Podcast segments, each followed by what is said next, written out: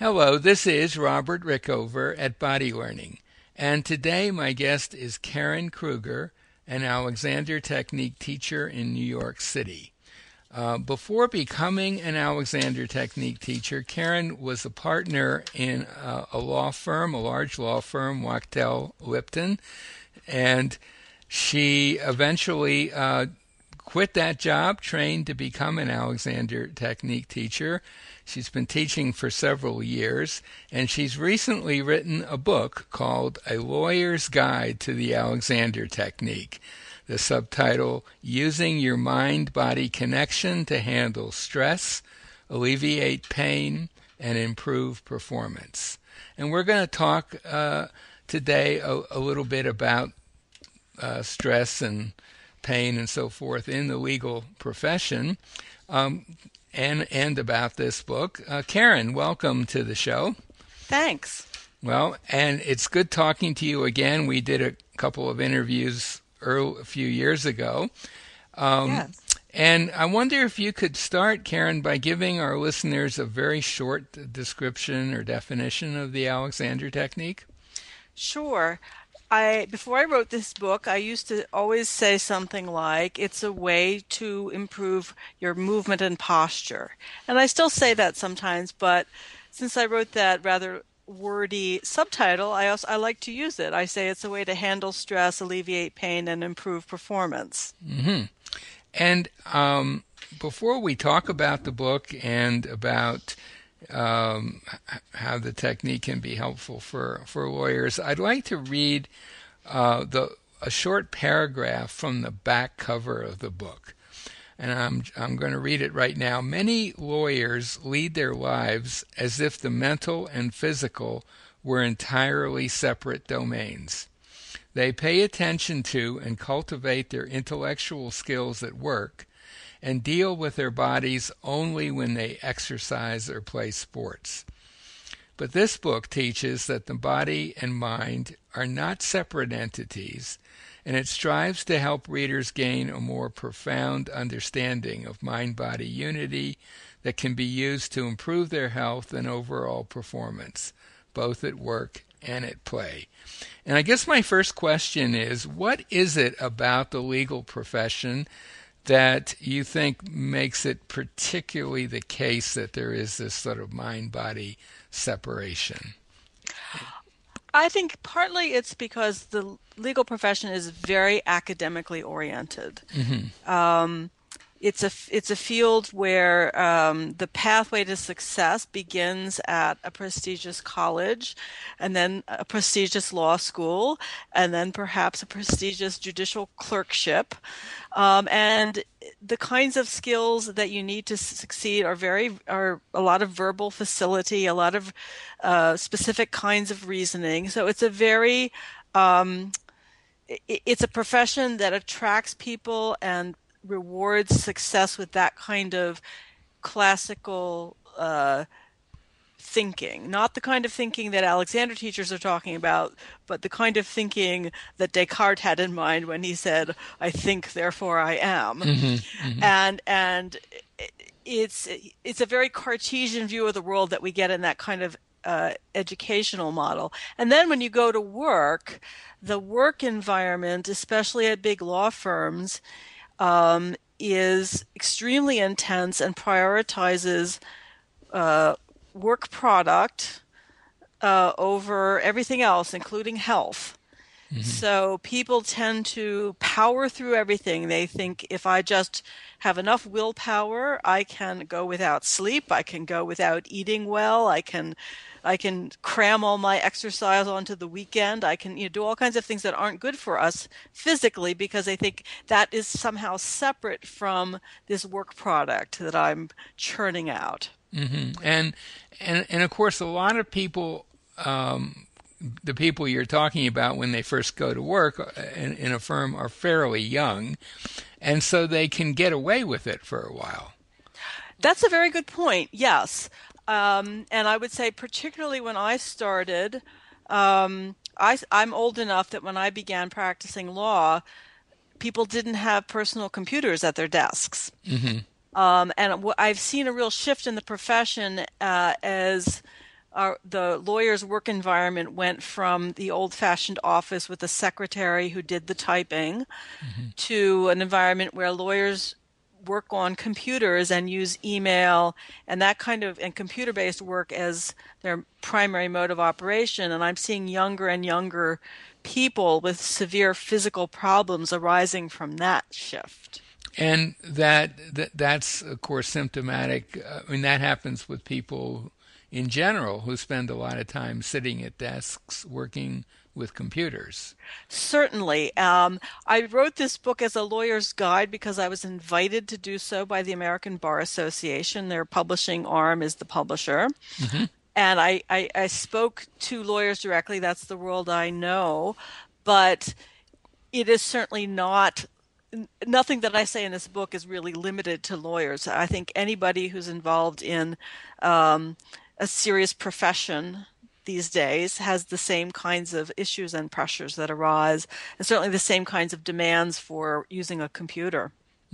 So long hours in front of a computer, often hours more than an 8-hour working day, right? Indeed, yes. So so there's that, and I assume that it's a pretty competitive environment. Yes. And so you don't want to be seen as slacking off, taking anything approaching a normal work week, right? Yes, that's correct, and that's both on an objective level. People, you know, in order to keep their jobs and become partners, you have to keep up that kind of pace. But also the kind of people who go into this field tend to be very self-motivated, and they push themselves as much as they are pushed. So it's everywhere. Yeah. And I think it might be nice at some point to talk a little bit about courtroom, the role of the lawyer in courtrooms where they have to be a bit of a performer, right? Yes, it is very much a performance. I think it's as much a performance for a lawyer in a court as it is for an actor on stage, with the added pressure that the courtroom lawyer has to come up with their own script as they go along. They have to be able to think on their feet. It's like improv in acting. Right. Yeah, so, you know, yeah. I remember when I first started teaching many years ago, one of my first students was a young attorney who worked as a public defender, and she was in court a lot, and she described to me what it was that she needed to deal with in a courtroom situation, and it was being aware of a lot of people in the moment to kind of keep track of their reactions and how they were, you know, what their facial expressions were like, what their posture was like. It was, and it was, as you said, very improvisational. There was no, she might have a sort of a script, but it would get derailed pretty quickly. Yes, and I would actually say the same is true of the kind of work I did, where I was often involved in negotiations where you might be sitting around the table with, you know, 5, 6, or a dozen people debating a point about what kind of agreement two clients were going to reach in a contract. And it's not adversarial because everyone had the same goal that they wanted to reach an agreement, but their interests weren't aligned and there were many players and you had to hold your own against people who wanted to argue with you. It's interesting because when I started taking Alexander Technique lessons, I was still working as a lawyer, and I was taking the lessons because I was having trouble with chronic pain, for which it was life-changing. But at the same time, I found it made me a better negotiator. And to what would you attribute that? I mean, what is it about the technique that would make you better at negotiating?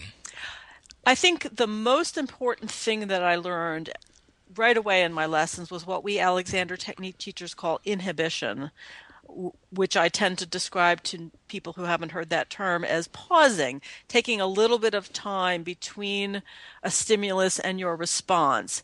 And in that little space, there's room for thought. Mm-hmm. And what that thought is may depend on the circumstance, but I discovered that when I was able to create a little space between somebody making some argumentative point at me and my answering that point, I was able to not only deal with my physical response, that is, make sure I was still breathing, not tense up my neck and shoulders and, you know, undo these things that we tend to do, but that by doing those things, I also had more room to actually think about how I was going to respond and make a choice. Mm-hmm. So you wouldn't just be reactive and jump in there with something.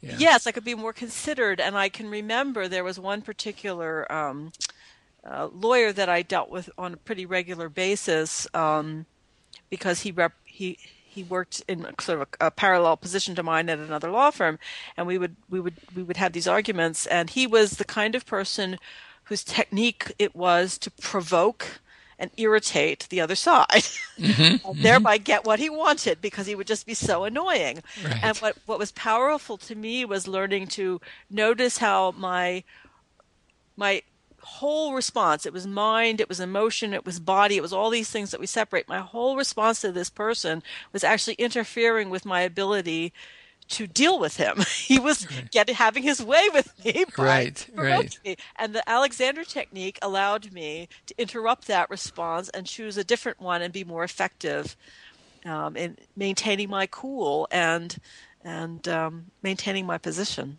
Mm. So it's an example of being able to be aware of your own physicality in the moment. So you can pick up on little tensions, perhaps even before they become full-blown. Exactly. And you can pick up on them, and there's lots of great reasons for doing that. One is that some of those physical reactions, if they keep piling on, can cause you physical problems, as they mm-hmm. did with me. Mm-hmm. I had neck pain and headaches. Some people get back pain. People mm-hmm. get all kinds of pains or other stress-related problems. And because the body and these physical responses are a manifestation of a thought process and an emotional process, picking up on them can also give you insight into what you're thinking, what you're feeling. You get it's like that lawyer you described in the courtroom, observing everybody's body language. You observe your own body language mm-hmm. to learn more about what's happening with you. Right. And of course, being self-aware in the moment also does enable you to get a more accurate picture of what other people are doing with their bodies. Yes, that's a very interesting point. And Rob, that could give you an edge in negotiations, right? I would imagine you could learn something about someone's position by just observing how they reacted to various statements or that sort of thing. I think that's true. It might be a nonverbal understanding, but it's valuable. Right, right. Yeah. Is there any other aspect of the legal profession that we haven't touched on that you could see the Alexander technique as being helpful? One that I wrote about in my book was voice, speaking voice. Mm-hmm. So this is perhaps a subset of what we've already been talking about, but I think it's a very important one. People that you are trying to persuade, whether it's you're trying to persuade someone to hire you as a lawyer, or you're trying to persuade a judge to rule in your favor, or you're trying to persuade a counterparty to agree to your way of phrasing something in a contract, people are affected on a nonverbal level by the quality of your voice. Mm-hmm. And I think that the Alexander technique is a great way to learn to affect the sound of your voice, the quality of your voice, the authoritativeness of your voice, many aspects of the speaking voice can be favorably addressed through the Alexander Technique. And I think this is actually particularly important for younger lawyers. Mm-hmm. I think young lawyers often naturally don't feel as self-assured as more experienced lawyers. And that lack of assurance can come across in the sound of their voices more than in the words that they use. Mm-hmm. Mm-hmm. And so, would you, is there anything that you would say specifically to young women lawyers? Because that's kind of that's a growing part of the profession, right? Yes. I would say that I think, fairly or not, women's voices are much more scrutinized and criticized than men's. Mm-hmm. I think our society tends to hear the lower-pitched voices as more authoritative. Mm-hmm. Mm-hmm. And so it can be very tempting to try to make your voice do something that make yourself sound more authentic or more authoritative or more powerful, much of which can actually be quite damaging to the voice and doesn't necessarily have the effect that you want. Mm-hmm. To me, the best way to have a voice that commands attention, which is what we're after, and attention and respect, is to have it be fully connected to the breath and resonating in a free body. And that's what the Alexander Technique is all about. It may go ahead, Robert. Yeah. Well, I was going to say that phrase, free body. And if someone's tensing themselves or tightening themselves with stress or whatever, that's not so free a body. Correct. In fact, it actually has an audible difference. You can change how your voice sounds by changing your posture. And I've actually done this experiment. I did a little blog post for the American Center for the Alexander Technique, ACAT, in New York about so-called vocal fry, mm-hmm. where people talk like this.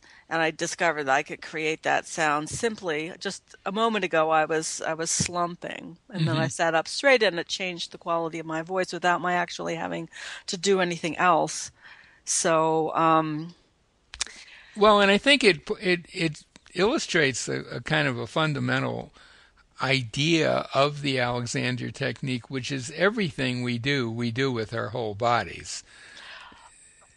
I love that statement, Robert. It's so true in my experience, and it's also, I mean, it's a easy to express idea, and I think most people would probably sort of agree with it, but it's not necessarily one that we fully embody and understand until right. we encounter the Alexander Technique. Exactly. Yeah, I think everyone pretty much these days would agree with that, but as you say, it's easy enough to agree with it, but to put that agreement into practice is another thing altogether.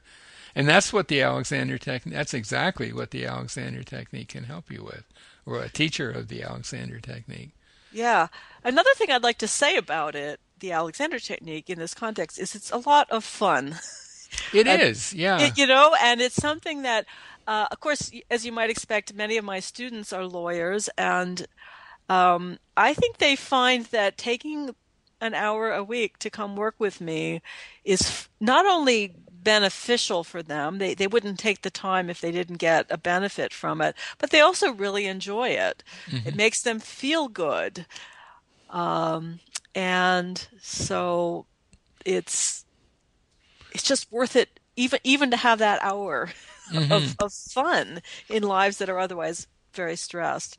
So just, I think this might be a good place to bring our conversation to a close. But before we do that, the book you've written, it's fairly short. It's, 70-odd pages. Mm-hmm. So it's a fairly quick read. What is it that you hope to achieve with the book, or perhaps put another way, why would it be useful for a lawyer to buy this and read through it? What would be the payoff? I hope the payoff would be to learn about and be interested in a very powerful tool that can improve your life. Mm-hmm. Whether you decide to take advantage of that tool right now or at some future time. My goal with writing the book was for people first of all, people who have some interest but are skeptical, to be able to read my view of why this work is so wonderful, what it has to offer them, so that they could have an intellectual understanding that says, okay, well, I could see actually taking some time out of my busy week to try this out. Mm-hmm, mm-hmm. And secondly, I just hope that people can get in their minds the idea that it is worthwhile to think about this mind-body idea in this broader way, so that when you think about, am I taking care of myself physically so that I can do my job, you don't just think about whether you're, running so many miles a week or eating a particular diet, but you think about how do you interact with your whole environment. Because ultimately, I think we could all make our own lives and everyone else's lives much better if we were more thoughtful about how we go about doing things. Mm-hmm. And I think that's what the Alexander Technique has to offer. That's actually quite subversive. It is, and I think it'd be worth just mentioning that if anyone listening to this podcast or someone who reads the book wants to explore the technique, it won't take them very long before they'll realize some of its benefits. It's not the sort of thing you come for lesson after lesson and nothing happens. You may very well become sold after the first lesson. I agree. I actually, when people ask me, well, what do I have to do to start? I always say, just come for one lesson. Yeah. You're a smart person. You know what's going on with you. And I can, in one lesson, I can give you a sense of what I have to offer. You won't learn it in one lesson, but you'll understand it enough to know whether it's worth investing some more time in it. Exactly. It's not some mysterious thing it's not like psychoanalysis where you might go for years and who knows what'll happen. This is really practical stuff. It's just practical stuff in a way that most people haven't really thought about. Yes. That's how I would see it. There's nothing mysterious about the work. It's just... It's kind of applied common sense. I think someone actually gave it that name at one point. It is, and I think it gets muddied because it can feel really mysterious and wonderful in the moment, and it may have all kinds of spiritual and mystical and other implications for some people, but that's not necessarily the only reason to go for it. Well, I think, unless there's something else you want to add, this would be a great place to end. How does that sound to you? That sounds good. Well, my guest today has been Karen Kruger, who is an Alexander Technique teacher and former lawyer. She teaches and lives in New York City, and she has written a book called A Lawyer's Guide to the Alexander Technique. And I believe it's now available on Amazon if you want to buy it from there. And I assume you can buy it through the American Bar Association. Is that right? Do they have a catalog or? Yeah, they have an online store, and if you go to my website, there's a link to take you to buy it. Excellent. I'll put a link to your website by the interview, so people will be able to pursue any of those ways of getting hold of it. Anyway, if you are an attorney and you're interested in this and live in the New York City area, you can contact Karen through her website, and I'll also put a link to a site that'll enable you to find a teacher anywhere in the world. So, Karen, thank you so much for this. Thank you for having me, Robert.